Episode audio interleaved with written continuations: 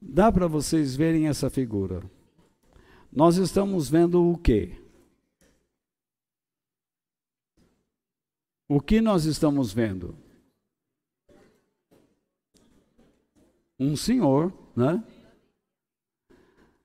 O que esta imagem lhe passa? O que essa imagem lhe passa? Uma pessoa estudando, meditando, lendo. Correto? Agora, que imagem essa pessoa lhe passa? Oi? Uma pessoa preocupada? Podem falar. Oi? Uma pessoa, um homem de Deus? Um homem dedicado? Uma pessoa sábia? Uma pessoa curiosa para com a palavra de Deus. Enfim, são várias imagens que vocês podem formular em suas mentes. Correto? Agora, uma outra coisa que nós precisamos destacar é uma pessoa jovem ou uma pessoa velha. Uma pessoa velha e, segundo os seus trajes, ele pertence ao nosso tempo ou a um tempo mais antigo? A um tempo mais antigo. Aí nós podemos ainda pensar um pouco mais. Como são, como foram as pessoas mais ponderadas, mais prudentes nos tempos antigos como elas eram consideradas? Elas eram consideradas como pessoas sábias, porque elas buscavam a sabedoria. A sabedoria do alto, proveniente de onde? Do alto da palavra de Deus. Agora, como é a sabedoria do nosso tempo? Isso nós precisamos aprender. Então, será que existe uma diferença entre uma sabedoria dos nossos sábios antigos para os sábios da atualidade? Será que existe? Existe. Mas deveria existir? Não. Mas existe. Então, este é um problema que nós temos que confrontar. Que tipo de pessoa nós temos sido? Quando eu enviei hoje as minhas notas a vocês, eu sempre coloco no final alguns pontos reflexivos que podem levar vocês de um modo bem simples a estudar e a refletir. Mas eu não sei o que aconteceu, porque eu faço as minhas notas num, numa, numa, num arquivo e aqueles, aquelas reflexões no outro arquivo. E então eu copio e colo. E assim fiz. E no meu computador está lá, tranquilo. Mas quando eu passei a transferência, eu não sei se deu alguma, algum bug, porque eu já deixo um arquivo pronto, como um, esboço, um, uma página, então eu só apago e também copio lá. Então deve ter dado alguma, algum bug, qualquer coisa, e esse arquivo colado não, fico, não entrou lá. Então por isso eu apaguei o arquivo que enviei e amanhã eu envio novamente. É, até agradeço o André que sinalizou isso e ele fez isso, ele, ele colocou então algo corrigido e amanhã eu coloco pela manhã o arquivo com as reflexões. Mas há uma coisa que eu preciso saber de vocês. Aquelas reflexões que eu estou colocando lá têm sido úteis ou não? Vocês têm que ser sinceros para mim, porque aquilo é, me leva a pensar, me leva a, eu, eu faço aquilo com carinho para poder ajudá-los a meditar. E eu espero que realmente vocês estejam falando a verdade para que vocês é, possam crescer de alguma maneira, tá? Então amanhã, sem falta, eu coloco nas minhas notas ah, ah, aquele arquivo que, que deu um problema e vamos testar. Espero que tudo esteja correndo bem. Muito bem.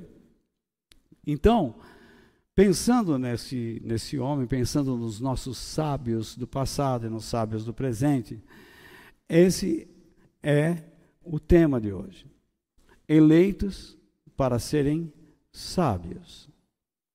E isso tem que nos levar também a pensarmos que tipo, que estilo de vida nós temos vivido, com a sabedoria dos nossos sábios do passado e do presente, sem as diferenças que realmente existem, tá?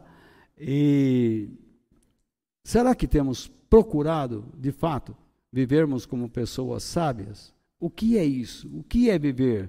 Qual é a diferença? Isso nós veremos. No livro de Tiago, e esse Tiago que escreveu, ele era filho de José e Maria, os, a mãe de Jesus e o padrasto de Jesus, porque o pai de Jesus é Deus. Ele nasceu da Virgem Maria, tá? Jesus é Deus. Então, está escrito o seguinte: existe entre vocês alguém que seja sábio e inteligente? Pois então, que prove isso pelo seu bom comportamento e pelas suas ações, praticadas com humildade e sabedoria. Tá? Então, veja bem, as nossas ações isso significa o quê? Boas obras. Você, se você observar hoje na igreja, existe uma corrente desesperada para contrariar, contrariar a necessidade de boas obras. Quando a Bíblia fala delas constantemente. Não é à toa que o diabo está por trás disso. Tá? E você não pode negar que a palavra de Deus fala constantemente sobre boas obras. Porque as boas obras são a prova de que você realmente está interessado no céu, de que você ama a Deus.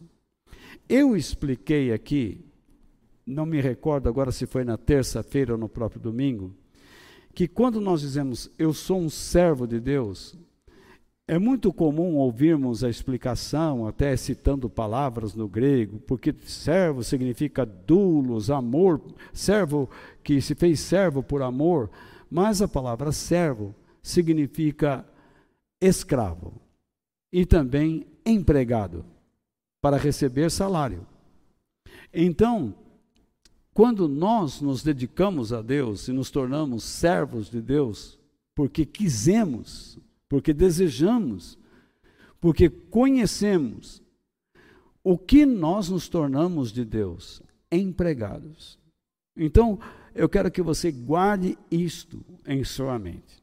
O cristianismo não é um rótulo, como eu falei no programa do Caio, não é um rótulo. Um rótulo você é, coloca cores chamativas, você coloca ali uma, uma marca, um, um tipo de fonte que chama atenção, você observa o mercado, você observa as tendências, então você procura colocar no rótulo para chamar atenção. Sendo que o rótulo muitas vezes é muito melhor do que o produto. Né?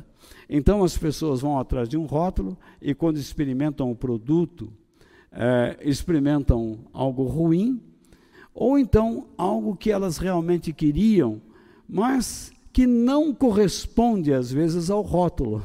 Então, é, é uma armadilha geral. Né? Então, nós precisamos tomar muito cuidado, porque o cristianismo ele não é um rótulo.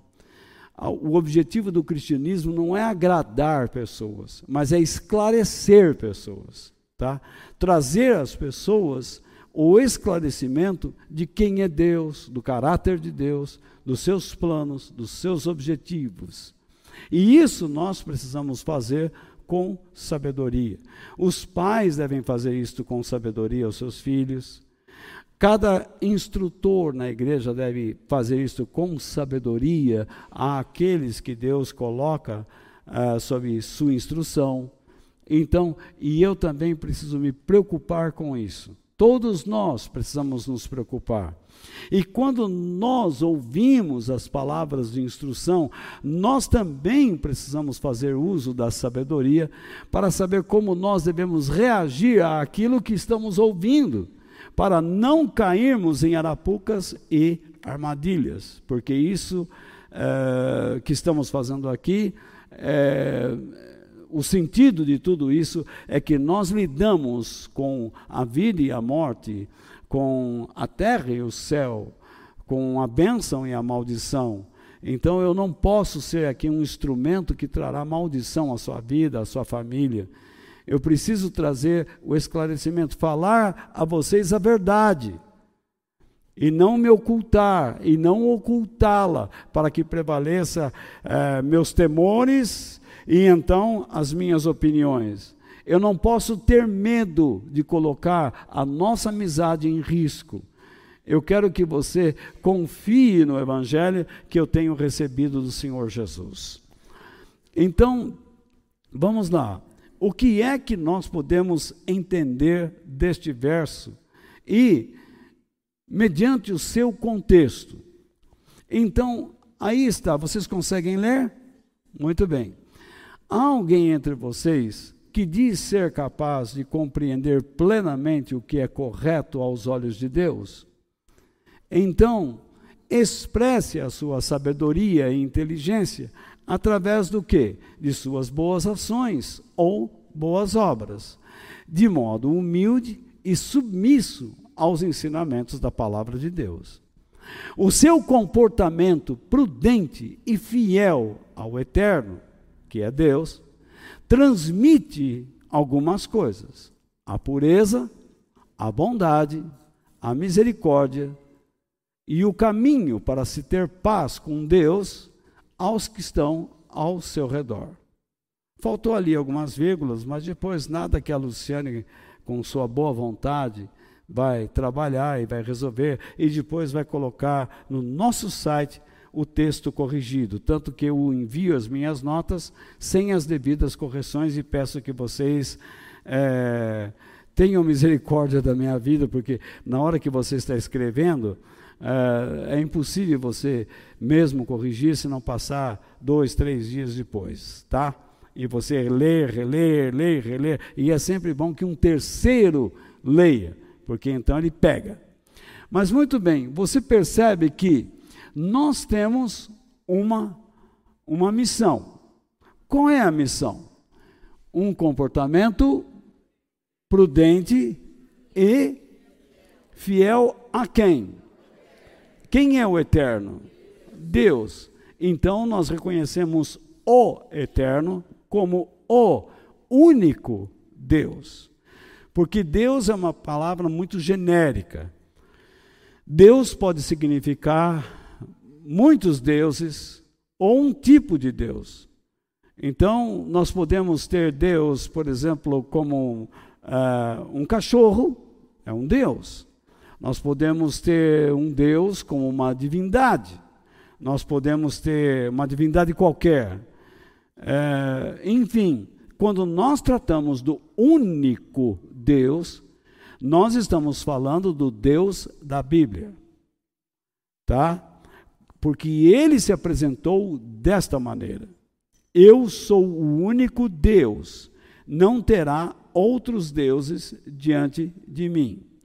E então, quando nós falamos, usamos a palavra Deus, e não devemos deixar de usá-la de forma alguma, nós estamos falando da possibilidade de darmos a uma pessoa, a um animal, ou a uma coisa qualquer, ou a nós mesmos, a glória ou a grandeza, o esplendor, o brilho do único Deus a essa pessoa, a essa coisa, a esse animal ou a mim mesmo. Então, é isso que eu não devo fazer. Quando eu digo que devo ser fiel ao único Deus que é o eterno, eu estou dizendo que não vou dar a nenhuma outra pessoa, a nenhum animal, a nenhuma coisa qualquer, e nem a mim mesmo, a glória que pertence somente a Ele. Deu para entender? Você há de convir comigo que muitas pessoas são dirigidas por pensamentos provenientes de pessoas, animais. Ou não é assim? Coisas materiais. E às vezes de si mesmo, pensamentos que brotam. O que é que está dirigindo sua vida? Ou quem está dirigindo sua vida? Algumas pessoas são dirigidas pelo álcool, algumas pessoas são dirigidas pelas drogas, não é? Algumas pelo, pela lascívia. Tem certas palavras que hoje você não pode mais falar porque cai o canal do YouTube. Imagine como prisioneiros nós estamos ficando. Mas é possível ainda usar sinônimos. Sensualidade. Tá? Então, algumas pessoas são dirigidas pela avareza, que é o materialismo, a mesquinhez, o dinheiro. Então, essas coisas exalam vozes que trazem ao seu coração ambições, ganância. Às vezes provoca inveja. Por que o outro tem e eu não tenho? E essas vozes, criando uma série de comportamentos, elas podem gerar o quê? Atuações estranhas. E muitas vezes você passa a desconhecer a si próprio diante de situações. Você olha para si e diz: por que eu estou agindo dessa maneira quando antes eu não agia? E, em outros casos, as pessoas passam a gostar da maneira como estão agindo agora e não como a de antes. Porque você agora diz: "Não, agora eu me tornei mais aguerrido, agora eu vou sou mais lutador e eu vou lutar por isso mesmo". E você não percebe que já caiu numa armadilha que vai destruir sua família, a educação de seus filhos, a sua mente a construção dos seus pensamentos e uma série de outras coisas. Ninguém deve deixar de trabalhar, ninguém deve deixar de ter ambições, porque a ambição faz parte da vida e ela é necessária. Deus pede até que nós sejamos ambiciosos. Porém, tudo que Deus pede que sejamos tem dois lados. Exemplo: Deus pede que nós sejamos homens e mulheres de fé. Mas a fé, ela é boa em um lado e má por outro lado. Quando você tem a compreensão do que é fé, então você vai construir uma fé verdadeira. Mas se você não tem uma boa compreensão, um bom aprendizado sobre o que é fé, você vai construir um mundo de ilusões e chegar ao ponto de tentar comandar o Criador, tentar dizer a Ele o que Ele tem que fazer, que Ele se sujeite a você. Então, isso é ruim.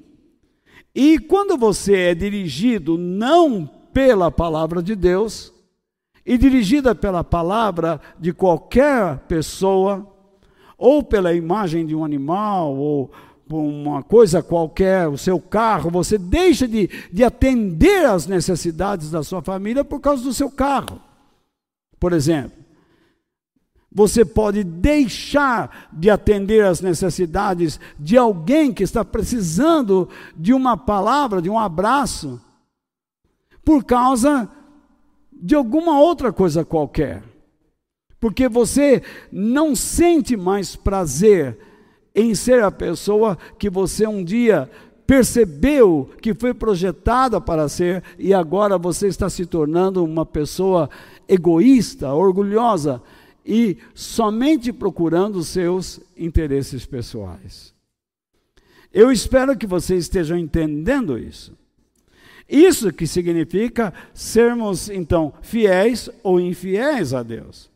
Então, quando nós transmitimos a pureza, e eu não sei se vou uh, falar mais sobre isso na terça, quando eu penso em pureza, e isso vai aparecer nos textos, nos nossos textos bíblicos de hoje, é bom que você entenda uh, o como você deve olhar para buscar pureza. A maioria dos cristãos não entende, eles pensam que pureza é se enclausurar, é entrar dentro de um cubículo e morar ali pelo resto da vida, bebendo água e comendo pão. Mas isso não é pureza, tá? Quando você busca uma vida de pureza, você tem que olhar para três coisas. Para o Éden, para o Éden antes da queda do homem. Aquilo era um lugar puro e estava sobre a terra. Então eu imagino, pode haver pureza sobre a terra? Pode existir pureza sobre a terra? Pode ou não? Pode. Então, eu vou olhar. Eu disse três ou quatro? Mudem para quatro. Então eu vou olhar para Adão antes da sua queda. Adão, como sua esposa Eva, eles eram puros, porque respeitavam a pureza do lugar. Por isso, Deus toda a tarde, todas as tardes, na viração do dia, porque este é o momento mais perigoso, quando você não sabe quando é dia e quando é noite. E justamente nesse momento Deus vinha para dar atenção a eles. Perceba, nós temos momentos de perigo dentro de nossas mentes. Quando nós não sabemos o que é claridade e escuridão quando nós não temos a certeza do que é verdadeiro e do que é falso. E muitas vezes nós caímos na mentira da, como chama a palavra, uh, da, da, da, de relativizar a verdade e a mentira. E chegamos ao ponto de dizer: não, o que para você é verdade, para mim é mentira. E o que é mentira para você, para mim é verdade. Então, nesse processo de relativização da verdade e da mentira, nós nos tornamos mentirosos e a ponto de não nos convencermos mais de que mentimos nós não nos preocupamos mais em mentir. E nós temos exemplos a dar com pau, inclusive de líderes de governos que são mentirosos e que mentem com a cara de pau. Dizem uma coisa lá atrás, dizem outra coisa depois, outra coisa depois, outra coisa depois. Não tem mais caráter. Você não sabe se essa pessoa já se afundou na mais profunda escuridão ou ela está ainda nesse processo. Alguns são tão claros que se afundaram nessa escuridão que possivelmente não terão mais retorno dela. Não existe mais retorno dela. Foi assim com Sodoma e Gomorra, foi assim com a sociedade na época do dilúvio, na época de Noé. E isso acontecerá com muitas pessoas nos dias atuais. Eles não conseguirão mais sobreviver a essa escuridão na qual se meteram. Então eu não quero que isso aconteça com você. E Deus não quer que você também se meta nessa uh, armadilha. Porque Deus o elegeu, o escolheu, o ordenou para que você seja uma pessoa sábia. A pureza, então, que você encontra em Adão é que ele era um homem respeitador, ele reverenciava a Deus, tanto ele como Eva. E por isso Deus sempre os amparava, geralmente na viração do dia. No final da tarde, Deus vinha e eles conversavam com o próprio Deus, face a face. Porque não existia entre eles o perigo da morte. E você deve entender que a palavra morte tem dois significados na Bíblia: a morte física e exílio, afastamento, expulsão, fuga, fugir da presença de alguma coisa. Por isso, Adão ouviu de Deus que no dia que ele desrespeitasse essa aliança, Adão iria morrer, isto é, ele seria exilado, ele seria afastado. Então entenda a palavra morte como alguém que se afasta da presença de Deus e perde a vida dele. Deus não quer que você seja uma pessoa afastada da sua comunhão com Ele. Deus não quer viver afastado de você e não espera que você viva afastado dele. Porque há muitos benefícios de se viver em comunhão com Deus. Outro lugar que você deve olhar para buscar a pureza é a eternidade. Eu falei do Éden, falei de uma pessoa, Adão e Eva, ser humano, e falo de um outro lugar do Éden. Você conhece, ou do, do, da eternidade, você conhece a eternidade? Nós temos muitas descrições do Éden, nunca estivemos lá. Nós temos muitas descrições de Adão no Éden. E Infelizmente, nós temos inúmeras descrições do que aconteceu com ele e, pelo seu legado à raça humana, você tem em si mesmo traços do que Adão deixou para a raça humana. Você hoje experimenta a morte física, a morte como afastamento de Deus, você enfrenta sofrimentos, dureza, você tem que trabalhar duro, você tem que suar para que a terra produza o alimento, você tem que é, muitas vezes esquentar a cabeça, você sofre perseguições, lutas, e você tem que provar que não quer viver afastado de Deus, que você quer a vida. Se você quer a vida de Deus, a primeira coisa que você tem que fazer é fugir do afastamento que o acometeu. E agora você tem que lutar contra a maré, contra esse tsunami que tenta manter você longe de Deus, e você vai lutar para viver em comunhão com Ele. E como você vive em comunhão com Ele? Aprendendo sobre Ele, insistindo, persistindo, ser fiel àquilo que aprendeu sobre ele, tá? Com o desejo fervoroso de viver para ele, porque ele não tem culpa do seu afastamento, foi você que o provocou, você que vivia lá. Nós somos descendentes de Adão e Eva, e agora queremos viver em comunhão com Deus. E, portanto, nós queremos estar eternamente com Ele devido às promessas que Ele nos fez e nós cremos nessas promessas eternas. Então, o céu é um lugar de pureza.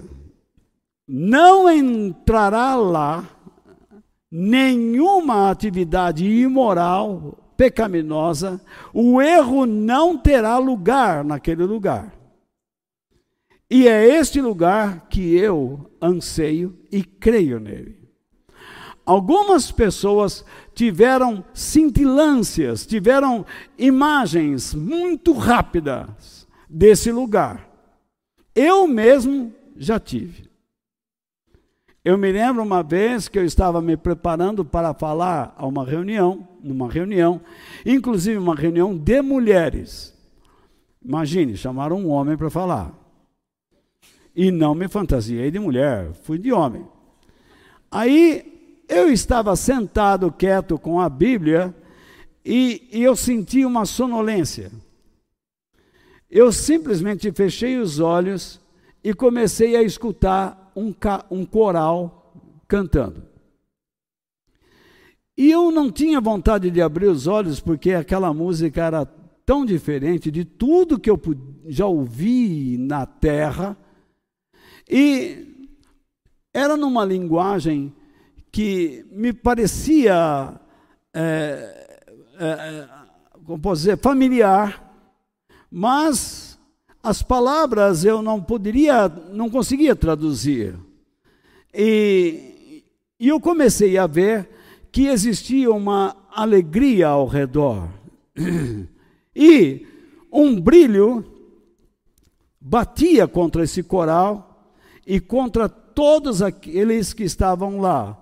Mas era um brilho que os fazia alegres, e eles não estavam fazendo movimentos bruscos, eles apenas levantavam as mãos, cantavam, e era como se não quisessem mais sair dali.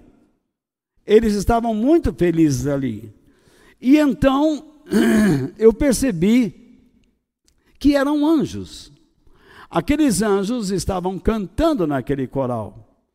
E e aquela melodia começou a tomar conta de todo o meu ser.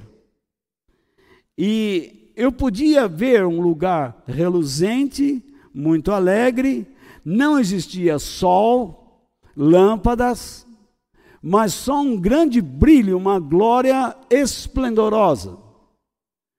E de repente eu abri os olhos e aquilo então desapareceu. Foi o momento de abrir os olhos. Mas eu tive uma cintilância, uma visão daquilo que acontece lá. E confesso a você que não tinha vontade de falar com mulher nenhuma.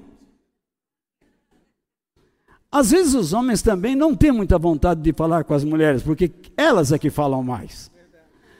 Então, eu não tinha vontade de estar lá, eu queria permanecer nessa condição, dentro dessa visão.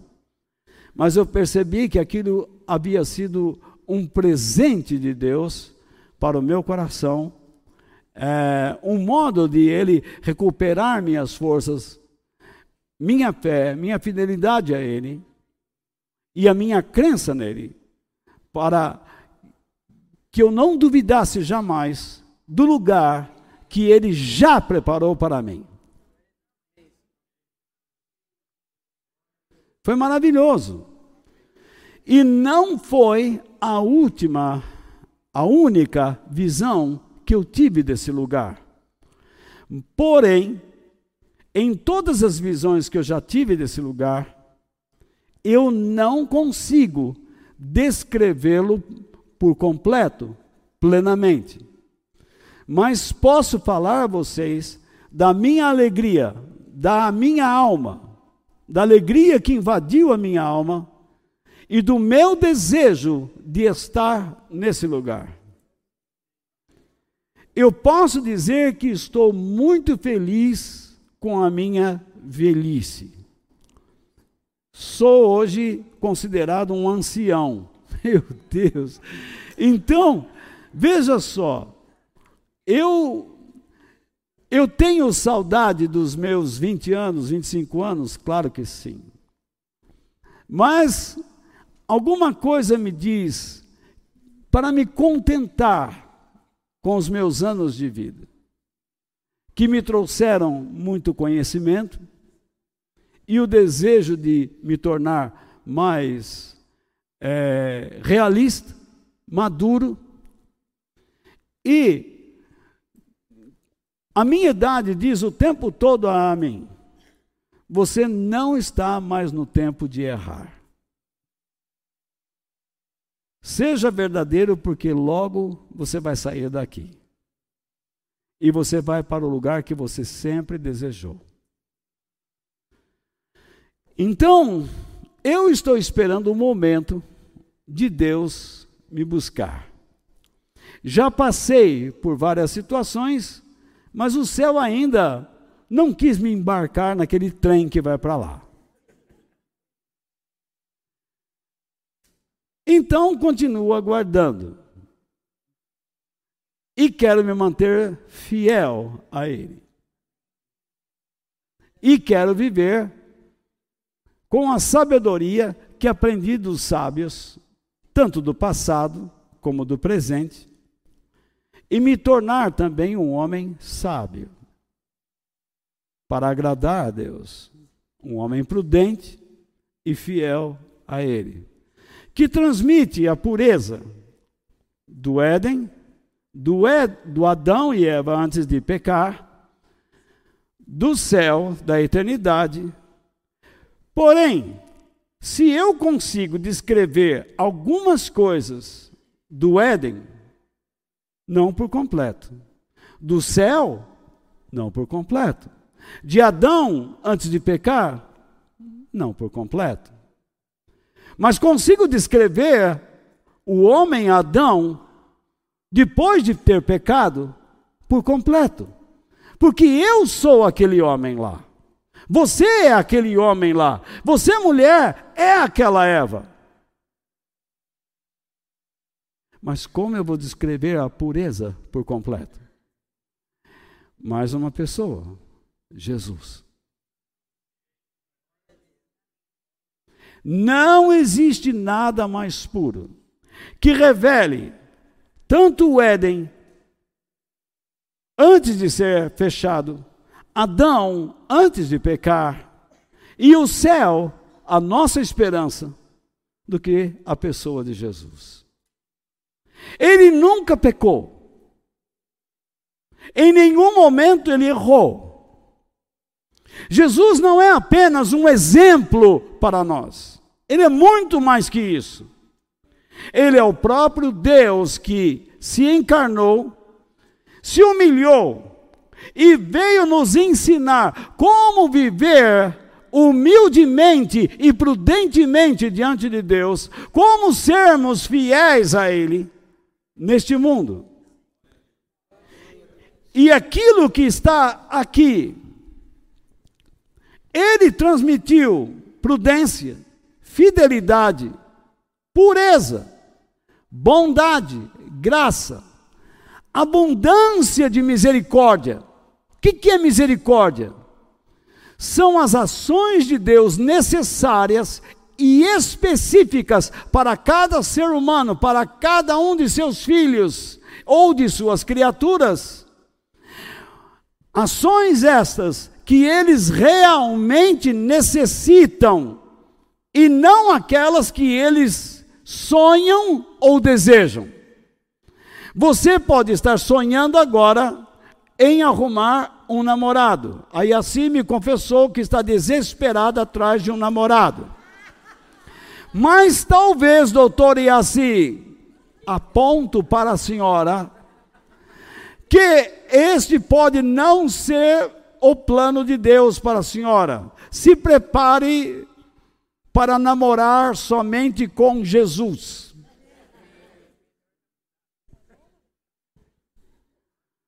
E viver com Ele na eternidade.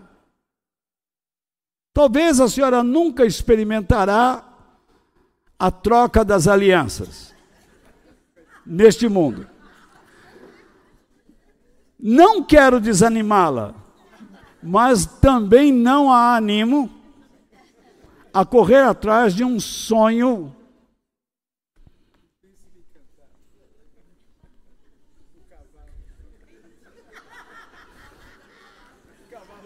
Então, não corra atrás de um cavalo branco nas nuvens, por favor. que o tombo será grande. Então, veja só, nós temos muitos sonhos e desejos. E às vezes chegamos até a cumprir certas leis de Deus com a seguinte imaginação: se eu obedecê-lo, ele me dará o que eu quero. Ele não tem nenhum compromisso nesse sentido e nunca prometeu isso. Ele dará o que ele prometeu a você como sendo necessário, caso você seja obediente. Ele não promete satisfazer os desejos totalitários do seu coração, mas ele promete realizar os desejos de um coração que espera nele e que espera pelo que ele pode fazer de melhor na sua vida, pois isso está escrito tanto na velha aliança, como também exposto, exposto tal pensamento na nova aliança no Novo Testamento. Então, veja bem, Deus dá à pessoa não o que ela quer, mas o que ela precisa. E eu não sei do que você está precisando neste momento para ser uma pessoa feliz, uma pessoa realizada, tendo ou não tendo muito. Isso não realiza um ser humano porque você sabe que as, muitas pessoas, e já viu isso, pessoas que possuem muito e ainda continuam insaciáveis. E nós já vimos pessoas que não têm muito e são felizes. Por outro lado, também vemos pessoas que não têm muito amarguradas. E também o mesmo sintoma em pessoas que possuem muito. Isto prova psicologicamente que ambas as classes, os que têm pouco e os que têm muito, sofrem dos mesmos sintomas e, por que não, das mesmas doenças. A mente humana, diz Deus, e os nossos sábios, está doente demais para ser curada. E isso não é um problema novo, isso é um problema antigo. E nós precisamos lutar para que nossas mentes não adoeçam, mas que elas sejam visitadas em todo o tempo, e especificamente naqueles momentos de virações, onde nós não discernimos o que é claro e escuro, verdade ou mentira, certo ou errado, bom ou mal, útil ou inútil. Nós não podemos nos dispor a relativizar o certo e errado, o claro e o escuro. Nós não podemos viver dessa maneira. Nós temos que receber a ajuda divina para que definamos que aquilo que é sim é sim e aquilo que é não é não.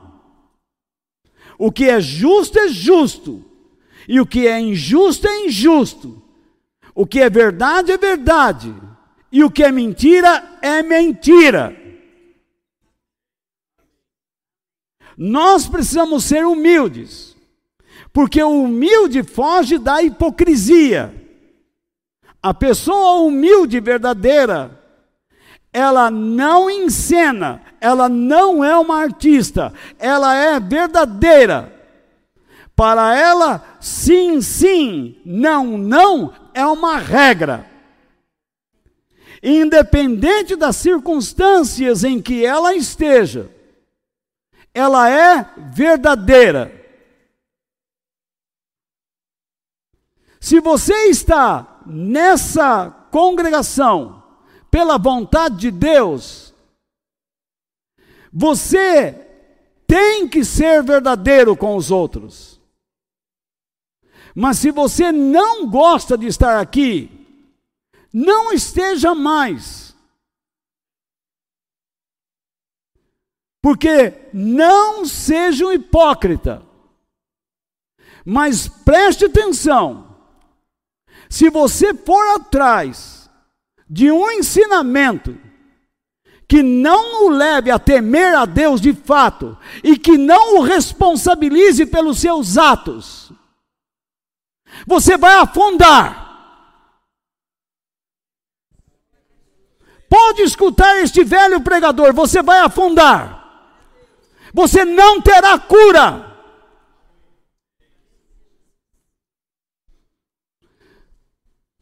Essa história aqui foi implantada na igreja. Que Deus sabe quando você vai pecar e por saber, por antecipação, tá tudo certo, não é verdadeiro.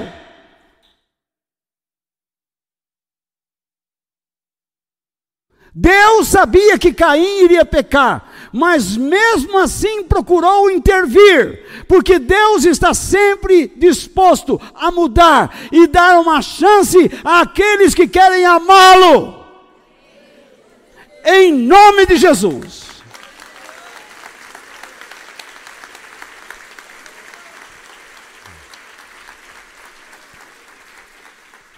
Deus de antemão sabia que você passaria por situações difíceis e possivelmente as que você está passando agora.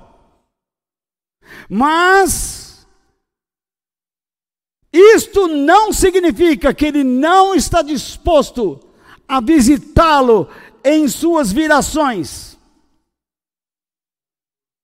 Em momentos em que você entra em quase colapso, desespero, e não percebe quando é dia e noite.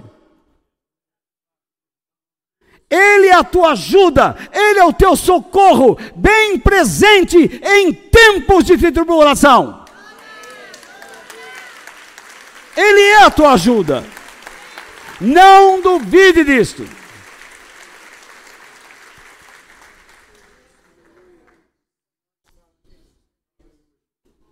Quando a Bíblia diz que a pessoa que ama a Deus, que é temente a Deus, e o maligno não lhe toca, todas as Bíblias, posso lhe garantir,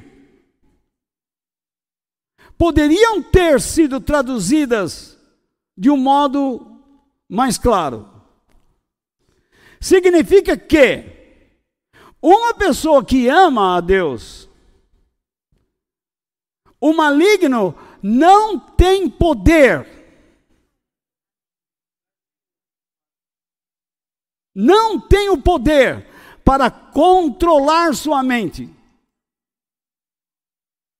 Porque sua mente está sendo controlada, governada está sendo colocada em submissão para o governo de Deus. Contra essa pessoa, o maligno não tem poder. No entanto, essa pessoa nunca estará livre da sua presença. E numa, no menor deslize, diante de uma pior escolha, você jogará a sua mente na lata do lixo, e então se submeterá a um outro poder, a um poder destruidor, demoníaco. Terrível. Olha quanta coisa existe só num pedacinho disso aqui. Acho que eu vou deixar até para a semana que vem o resto.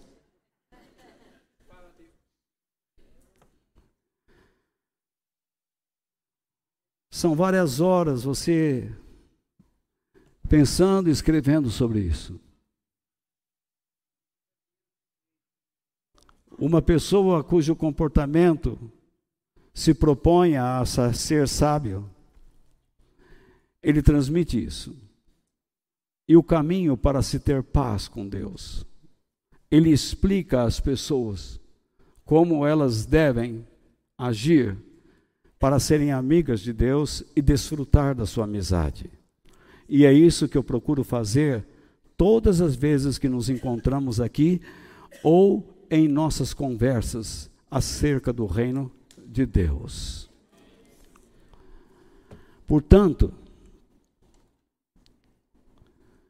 a sabedoria divina provém do seu conhecimento bíblico, a fim de entender a sua finalidade. A sabedoria de Deus tem finalidade? Tem mas ela depende de como você ou do volume do seu conhecimento bíblico. Se você é uma pessoa que não participa de grupos pequenos, ou que não tem o hábito de conversar com pessoas experientes e mais sábias que você, você pouco aprenderá. E pior, aquele que inspirou as Escrituras as quais você tem que estudar, aprender, ouvir. E isto, e caso você deixe de fazer isto, aquele que a inspirou não conseguirá realizar o seu papel que é de lembrá-lo acerca do que dela você aprendeu para aplicar em situações específicas. É isso que Jesus disse acerca do Espírito Santo. Quando ele vier, ele lembrará vocês de tudo que vocês ouviram, de tudo que eu disse a vocês, de tudo que eu ensinei a vocês. Existe uma suposição, um sonho entre as igrejas modernas e principalmente entre os pentecostais, de que você não tem que se preocupar, porque Deus vai colocar a palavra na sua boca. Mentira!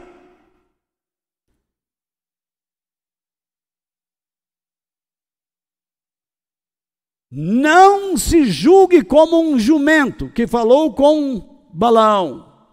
Você é mais que isso. Você é um homem, uma mulher, um ser humano, criado à imagem e semelhança de Deus. Deus não é um jumento.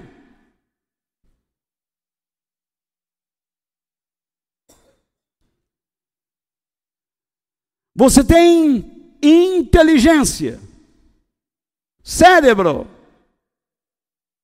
com a capacidade de desenvolvê-lo em porcentagens inimagináveis. Você tem a capacidade de aprender. No entanto, você também tem uma tendência a da preguiça.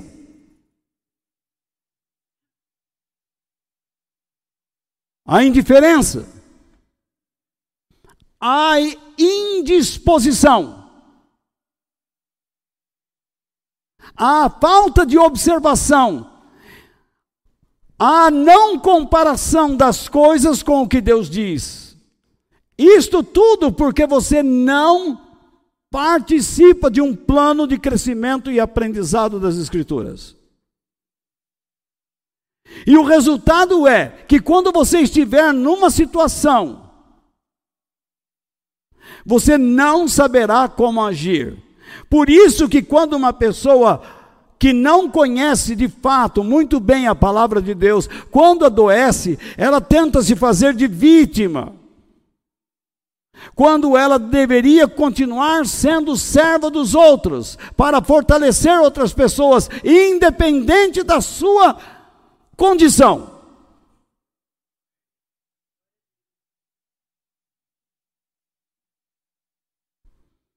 Ah, eu não tenho dinheiro. O que a Bíblia diz? Mesmo sendo pobres, enriquecemos a muito.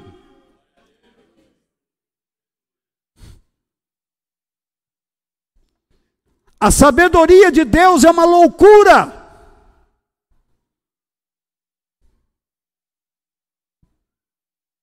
Ela é uma contraposição contra o que este mundo estabeleceu como sabedoria.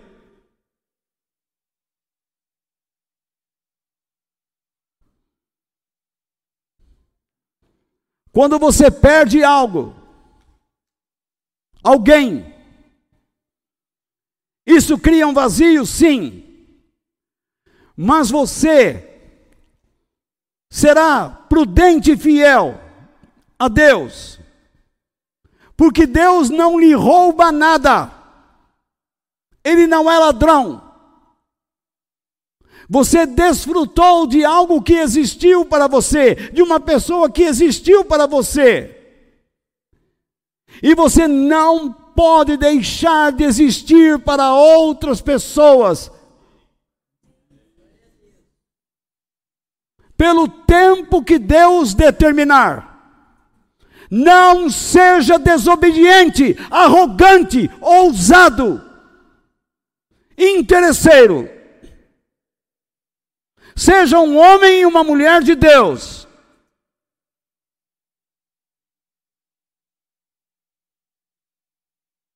Se você olhar para sua esposa, o seu marido que está ao seu lado, seu pai e sua mãe, seus filhos, por quanto tempo vocês existirão um para o outro?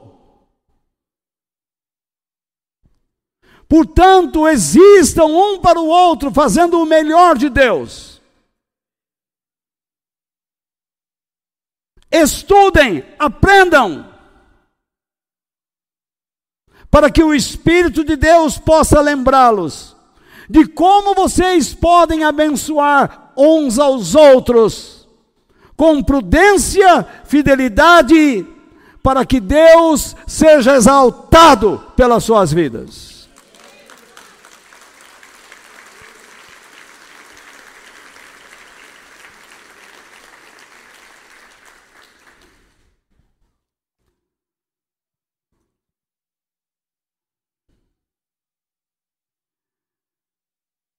A finalidade uma é que você seja uma pessoa governada por Deus, sábia, capaz de levar a verdade, o governo de Deus, seu reino, quer por palavras, ou seja, por conselhos e ensinamentos às pessoas, quer por prodígios, curas e milagres.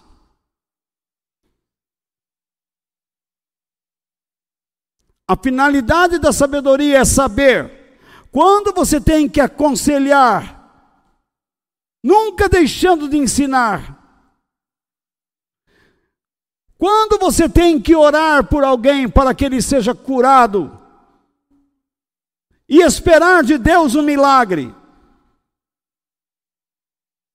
E se uma cura ou um milagre não acontecer, como você se deverá proceder? Está cheio de pessoas que, quando não recebem algo, dizem assim: nesta igreja não recebo, talvez naquela. Falta de sabedoria, infantilidade falta de fé, desconhecimento do caráter de Deus.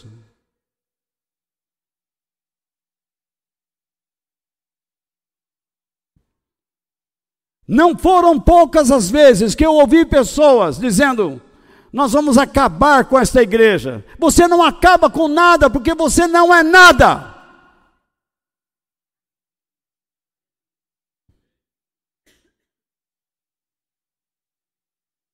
Com que ousadia você, com que atrevimento você proferiu estas palavras? E se você olhar hoje para a sua casa, quem está sendo destruído é você.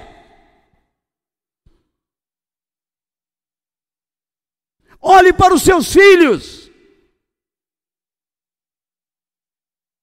Olhe para o seu comportamento. Você está transmitindo às pessoas prudência, fidelidade, pureza, bondade, misericórdia, amizade com Deus? Ou você está ensinando seus filhos a serem alcoólatras, farristas,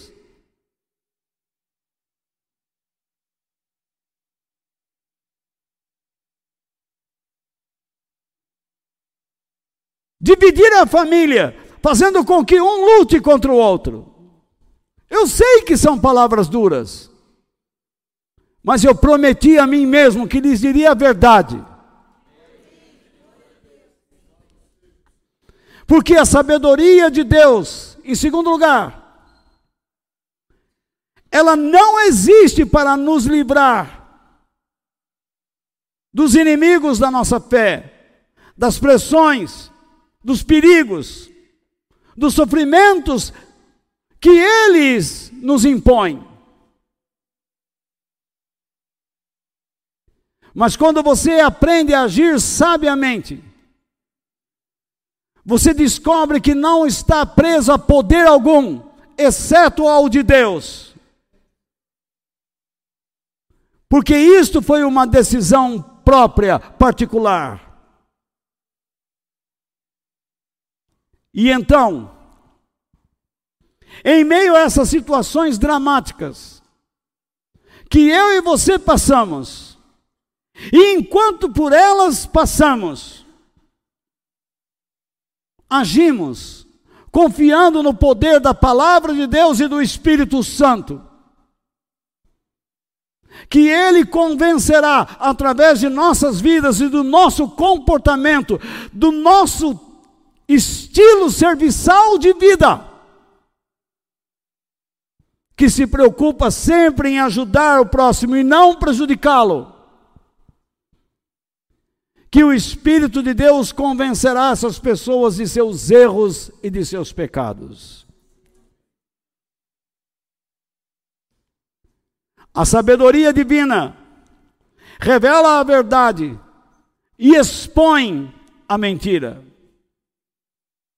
Constantemente, você e eu estamos diante de verdadeiros e mentirosos, da verdade e da mentira. No lusco-fusco. Como saber se já é noite, se já é dia? Oh, eu falei boa noite, mas já deu seis horas. Você percebe? Quem não olha para o relógio não sabe a hora. Principalmente na viração do dia. Ou estou falando bobagem?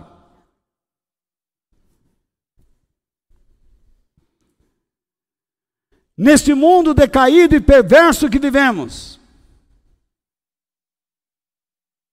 Deus, independente da sua onisciência, independente de saber por antemão o que passaremos, nos conduz e às vezes nos permi permite que nós passemos ou enfrentemos situações tremendamente desconfortáveis. Por qual razão? Para que aprendamos muito sobre a sua soberania. Ele é o Senhor.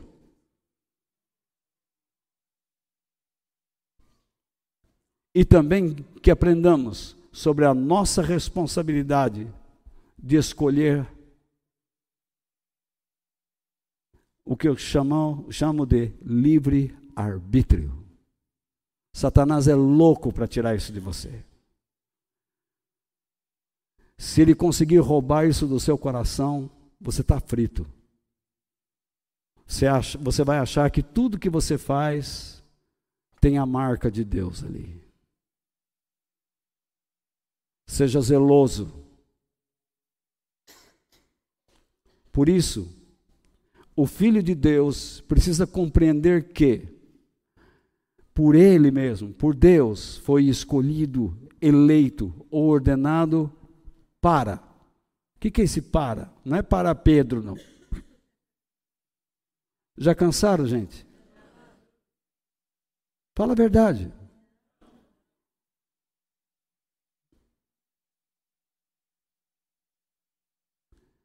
Finalidade. Eleição não é um carimbo. Jorge, eu quero que você seja meu amigo. Eu o elegi como meu amigo.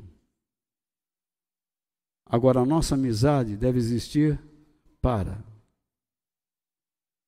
Se não cumprir certos objetivos, não conseguiremos ser amigos. Como eu posso ser amigo do Jorge traindo minha amizade?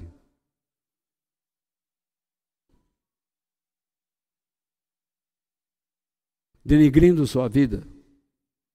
Como você pode dizer que ama esta igreja se quando você sai daqui você fala mal? Como você pode dizer que é meu amigo?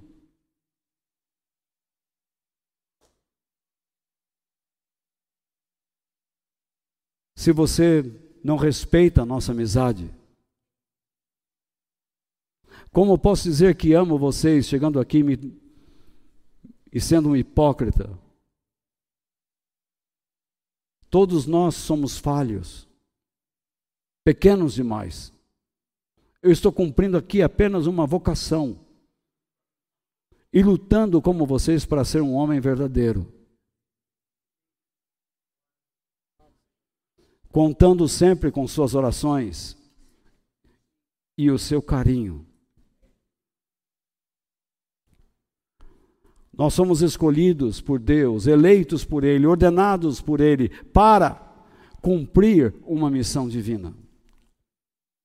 Portanto, que ele, a pessoa que foi escolhida por Deus, confie na palavra de Deus, a fim de aprender como colocá-la em prática, sob o poder do Espírito Santo, e assim agir de modo prudente e sábio, tanto em palavras como em ações.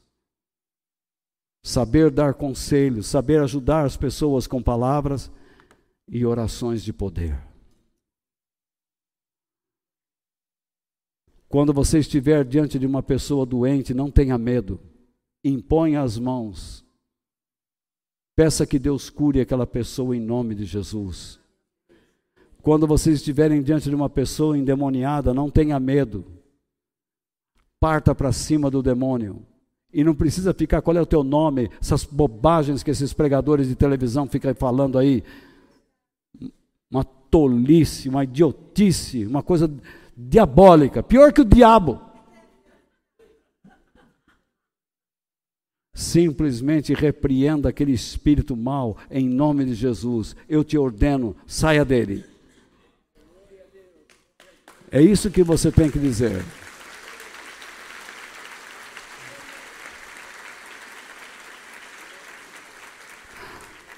Alguém diz, volta, você crê em, em dons para este tempo? Sim. Os dons não cessaram? Não. Porque a Bíblia é clara em 1 Coríntios: eles só cessarão quando aquele que é perfeito virá. Enquanto ele não vier, tudo está valendo. Aqueles que creem em mim farão as obras que eu faço e farão maiores do que essas.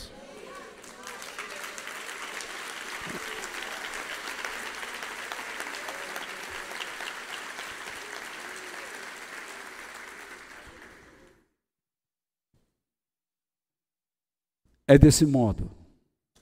Agindo desse modo. Que modo?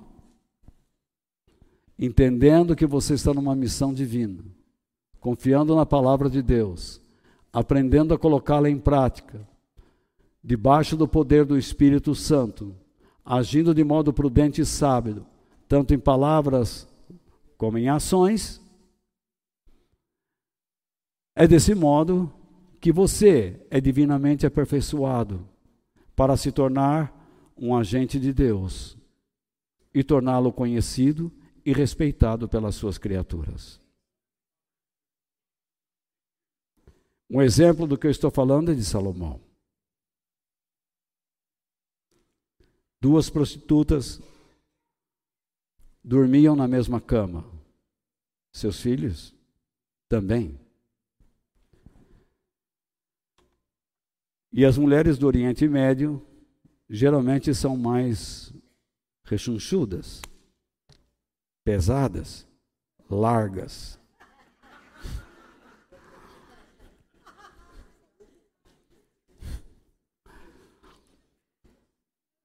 E uma delas, perdida em seus roncos,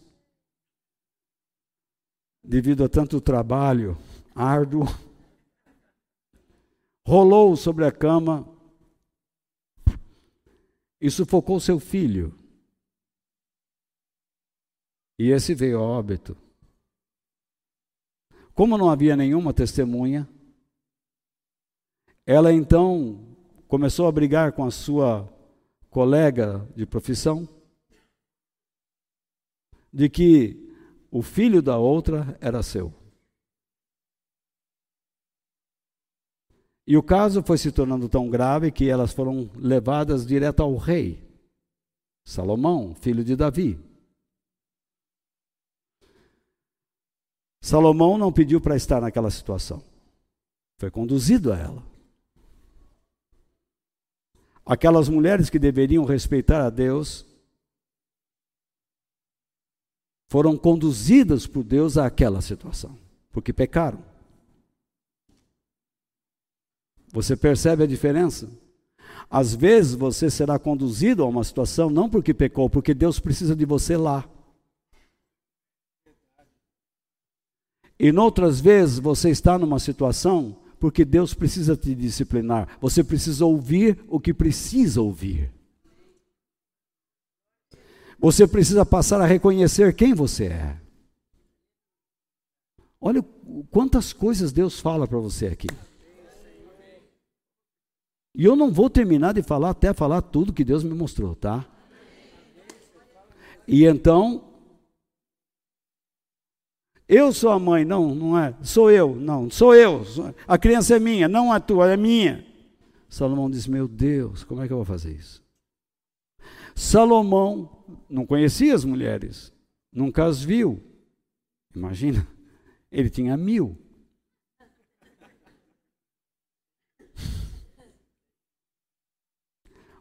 Mas eu creio que isso aconteceu antes dessas bobagens dele.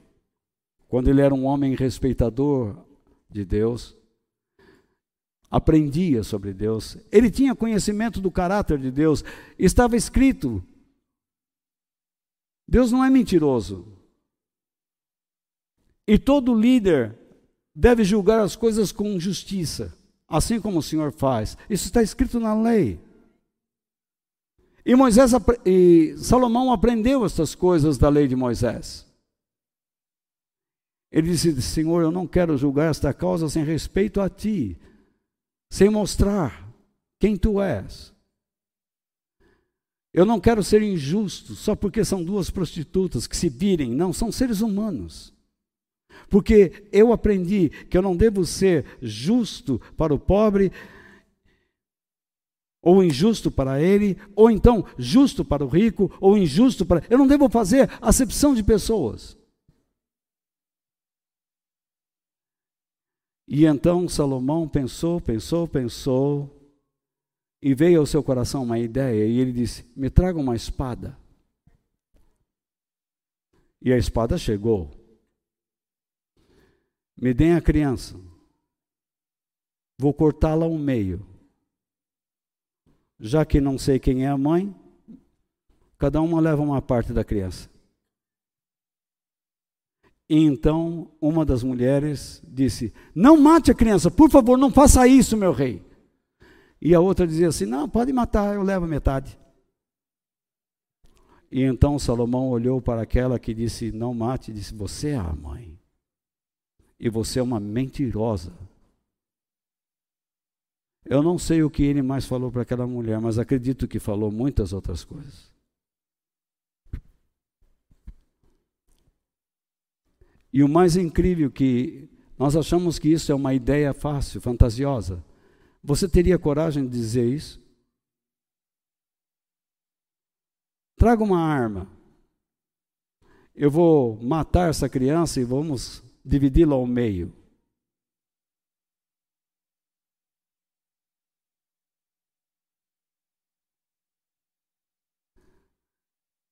Salomão aprendeu que Deus.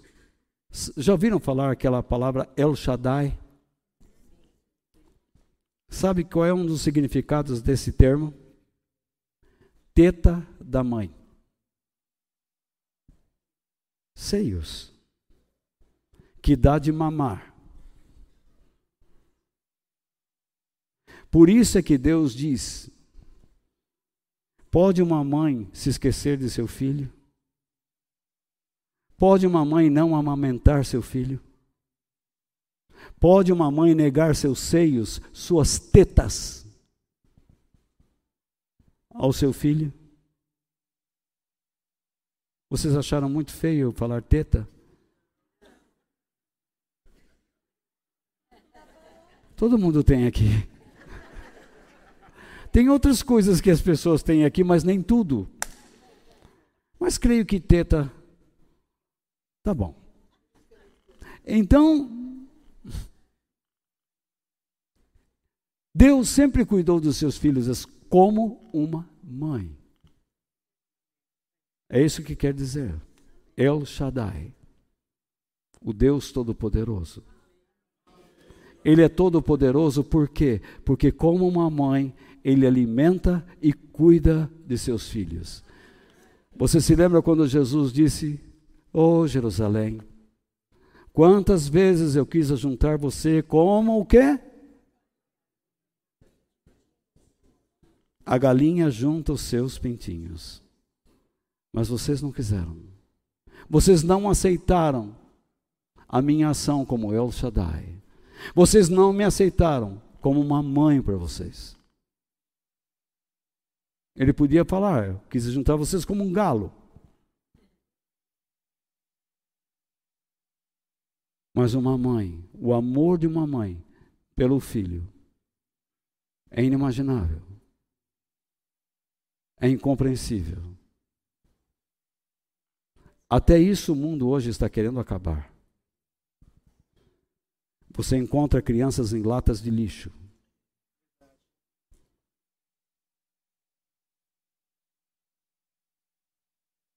Respeite a sua mãe. Ela pode não ser a melhor mulher do mundo, mas é a sua mãe, ela te ama. E sempre vai te amar.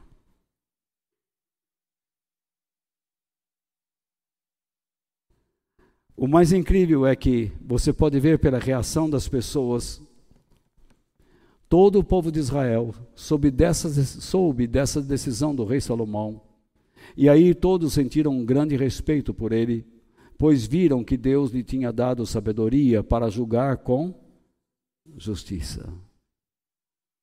E quando eu coloco aquela referência ali, de Mateus 5, 13 e 16, Jesus disse: Vocês são o sal da terra, vocês são a luz do mundo.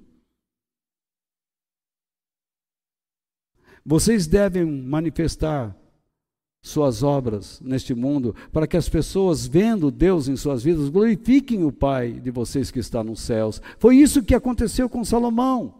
As pessoas, o quê? Viram. Viram o quê? Viram o quê? A sabedoria que Salomão expressou não era uma coisa simples. Ela veio de quem?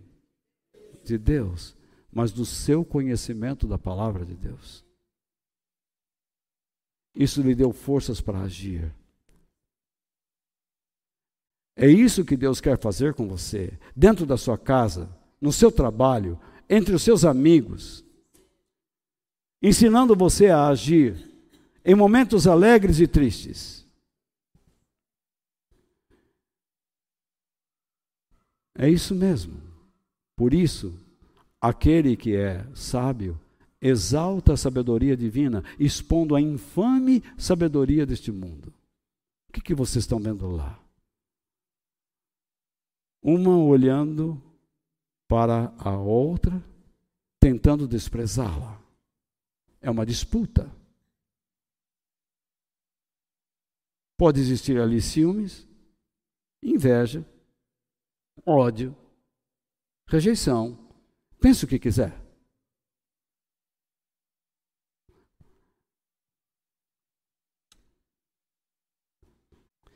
Quando nós temos uma vida dedicada a Deus, quando nós nos dispomos a pensar como Ele pensa, nós vamos conhecer o que é bom, perfeito e agradável a Ele, a Deus. O que é bom, o que é útil ao seu reino e às pessoas. Você ficar indo à casa dos outros todo dia. Ai, não aguento mais minha vida. Quando a pessoa olhar você pela janela, ele vai trancar a porta e falar: silêncio, está chegando.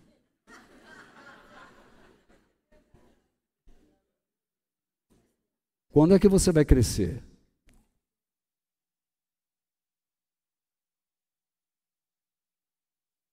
Você já imaginou chegar aqui para vocês, irmãos? Minha boca já está começando a formigar. Que é o que está acontecendo? eu já estou perdendo a minha energia, que é o que está acontecendo.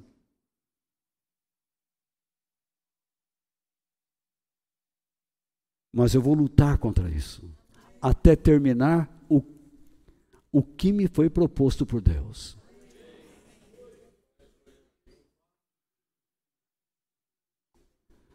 Se você ficar choramingando pelos cantos o tempo todo, murmurando, reclamando, onde você vai chegar? Você pensa que vai ter amigos. Não vai. Eles vão fugir de você. Seja uma âncora. Segure um navio.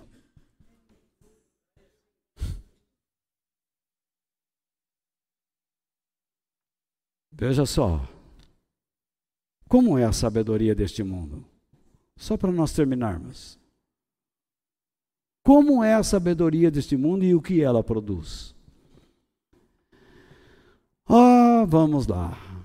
Se nós lemos o nosso, texto base, existe em vocês alguém que seja sábio, inteligente, então prove pelo seu bom comportamento e pelas suas ações praticadas com humildade e sabedoria. Mas, diz o texto aqui, se no coração, isto é, na mente, na mente ou na mente, Ai, pouco sabe essa definição, não é? Você reparou? Só agora que eu vi. Quem escreveu isso aí deve ser um burro. Então, na mente de vocês, se caso, né, existe inveja. O que é inveja aqui? Rivalidade contenciosa. Deus proíbe a rivalidade, a competição? Não. Mas quando ela é contenciosa, ela é amarga, ela é maliciosa.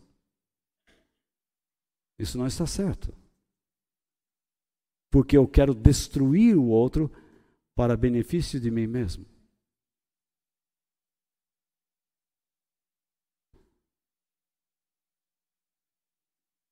Você vê muito isso em ciclos de amizade. É, sabe o que acontece?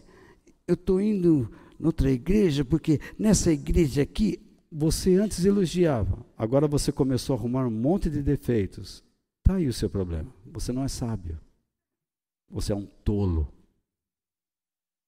E vai pagar por isso. Com toda certeza vai. Amargura. Forte amargor, uma planta amarga que cresce. Egoísmo. Estou falando o que é a sabedoria deste mundo. e o que ela produz, que estimula facções ou divisões. Vou acabar com aquela família, vou acabar com aquela vida, vou acabar com aquela, vou acabar. Tolo. Você está se autodestruindo. Então, não mintam contra a verdade, isto é, não mintam contra o que, quem de fato vocês são.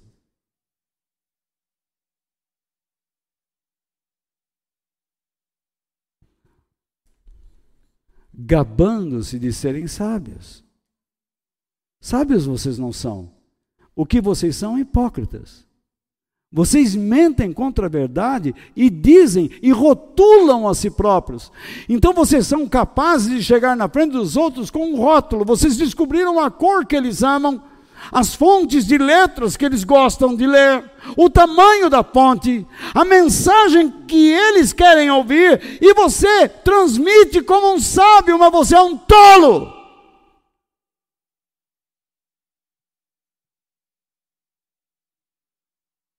Você pode fazer isso no mundo dos negócios, mas no reino de Deus não.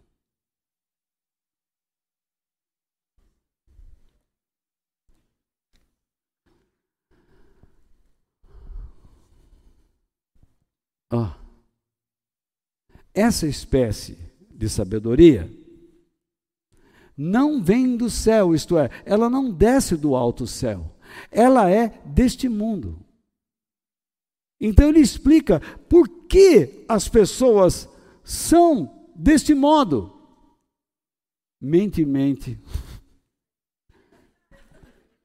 Por que as pessoas são invejosas, amarguradas, egoístas, mentirosas? Por quê? Porque eles não têm a sabedoria de Deus. Eles não andam com Deus, eles estão mortos, afastados de Deus.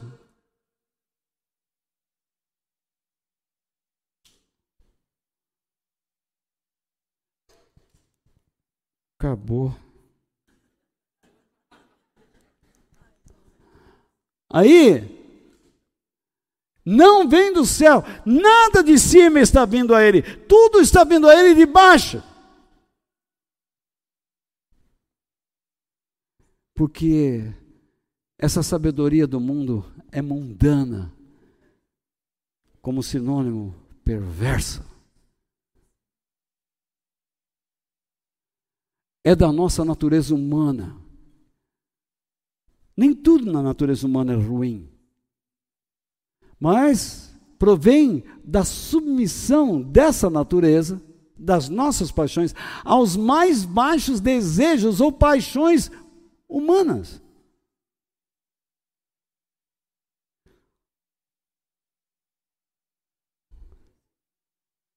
E é diabólica.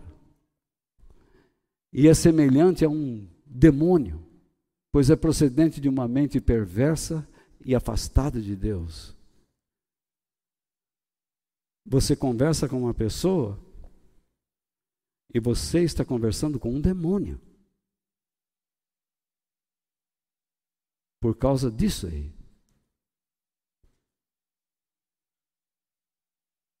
Aquela pessoa não é um ser humano comum. Ela é um demônio que entrou na sua vida. Porque ela não sabe viver de outro modo a não ser isso. E Deus vai colocar você diante desse tipo de pessoa amanhã, ou quem sabe hoje, na sua cama.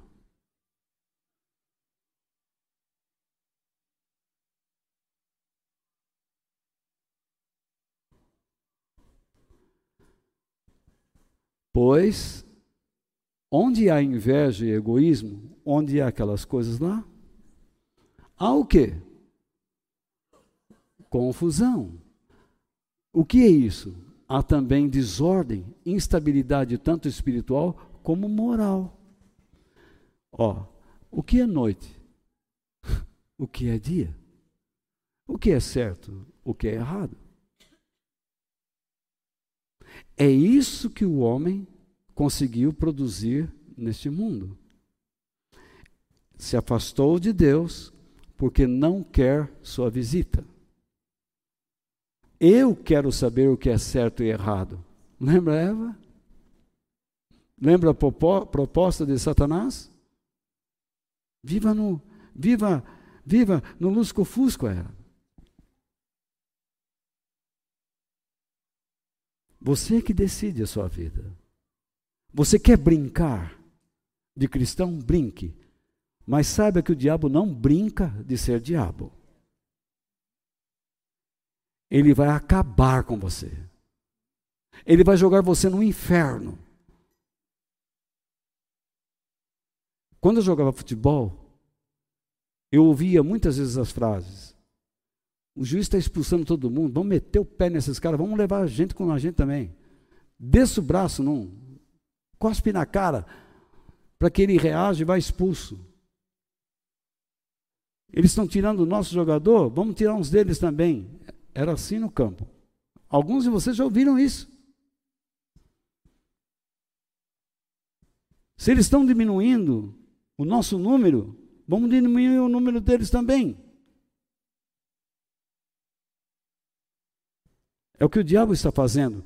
Ele não ganha mais. Agora ele é vingador. Há pessoas que se parecem com ele, não é? Ah, eu vou fazer tudo por você. A única coisa que ele faz por você é roubar, matar e destruir. Você vai encontrar exemplos assim, de pessoas assim especialmente no meio político, que é o que está mais evidente hoje. Olha o que está acontecendo nos Estados Unidos agora. Eles estão à beira de uma guerra civil.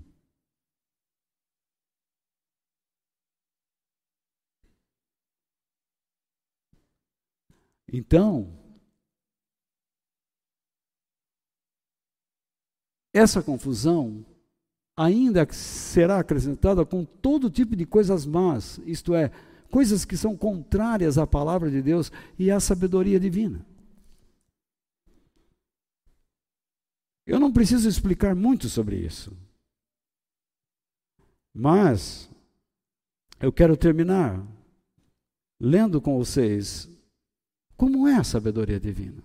E não vou ficar explicando nada, porque está lá claro. Talvez na terça-feira eu bato em cima desse versículo aí. Como é a sabedoria de Deus e o que ela produz? A sabedoria que vem do céu é antes de tudo, antes de tudo, pura. Eu expliquei bastante para vocês. Pacífica e bondosa. O que, que significa isso?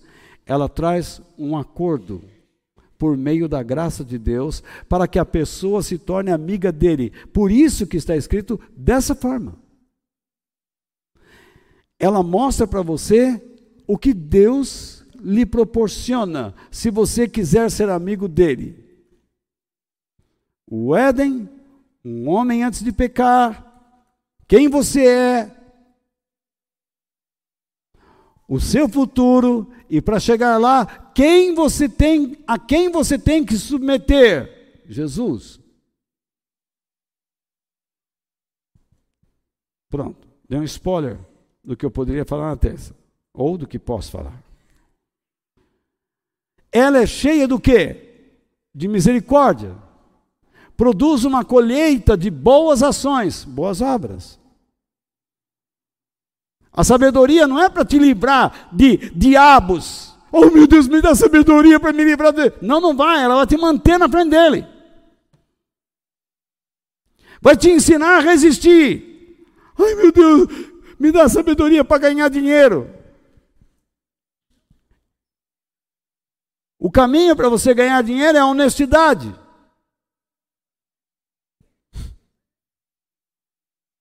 Mas a sabedoria do mundo é engane, minta.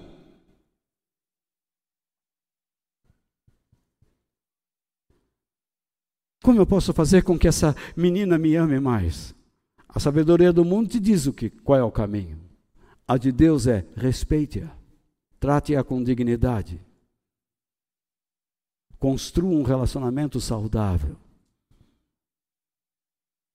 Como que a nossa igreja pode crescer? A sabedoria do mundo é transforme a casa de Deus num carnaval.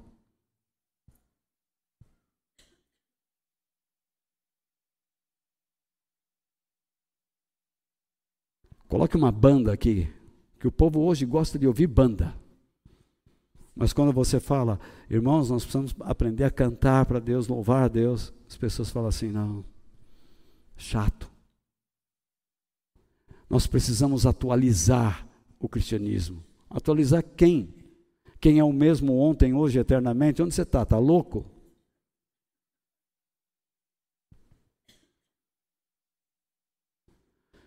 Enfim, não trata os outros pela sua aparência. Não foi assim com Salomão? Por quê? Esse, essa conjunção E está ligando uma coisa à outra. Por quê? Porque a sabedoria de Deus é livre de fingimentos. Eu espero que Deus tenha usado a minha vida para falar com vocês nesta noite muitas coisas. Naturalmente, que vocês não guardarão tudo. Mas eu garanto que algumas pessoas receberam algumas pinceladas de Deus. E que nós todos sairemos daqui desafiados a mudarmos em algumas áreas de nossas vidas. Mas sempre cientes que nós somos falhos. Mas caso falhemos, agora conhecemos o caminho de volta. É o que a palavra de Deus diz no Velho Testamento. Fazemos o techuvá, o retorno. Voltamos à raiz.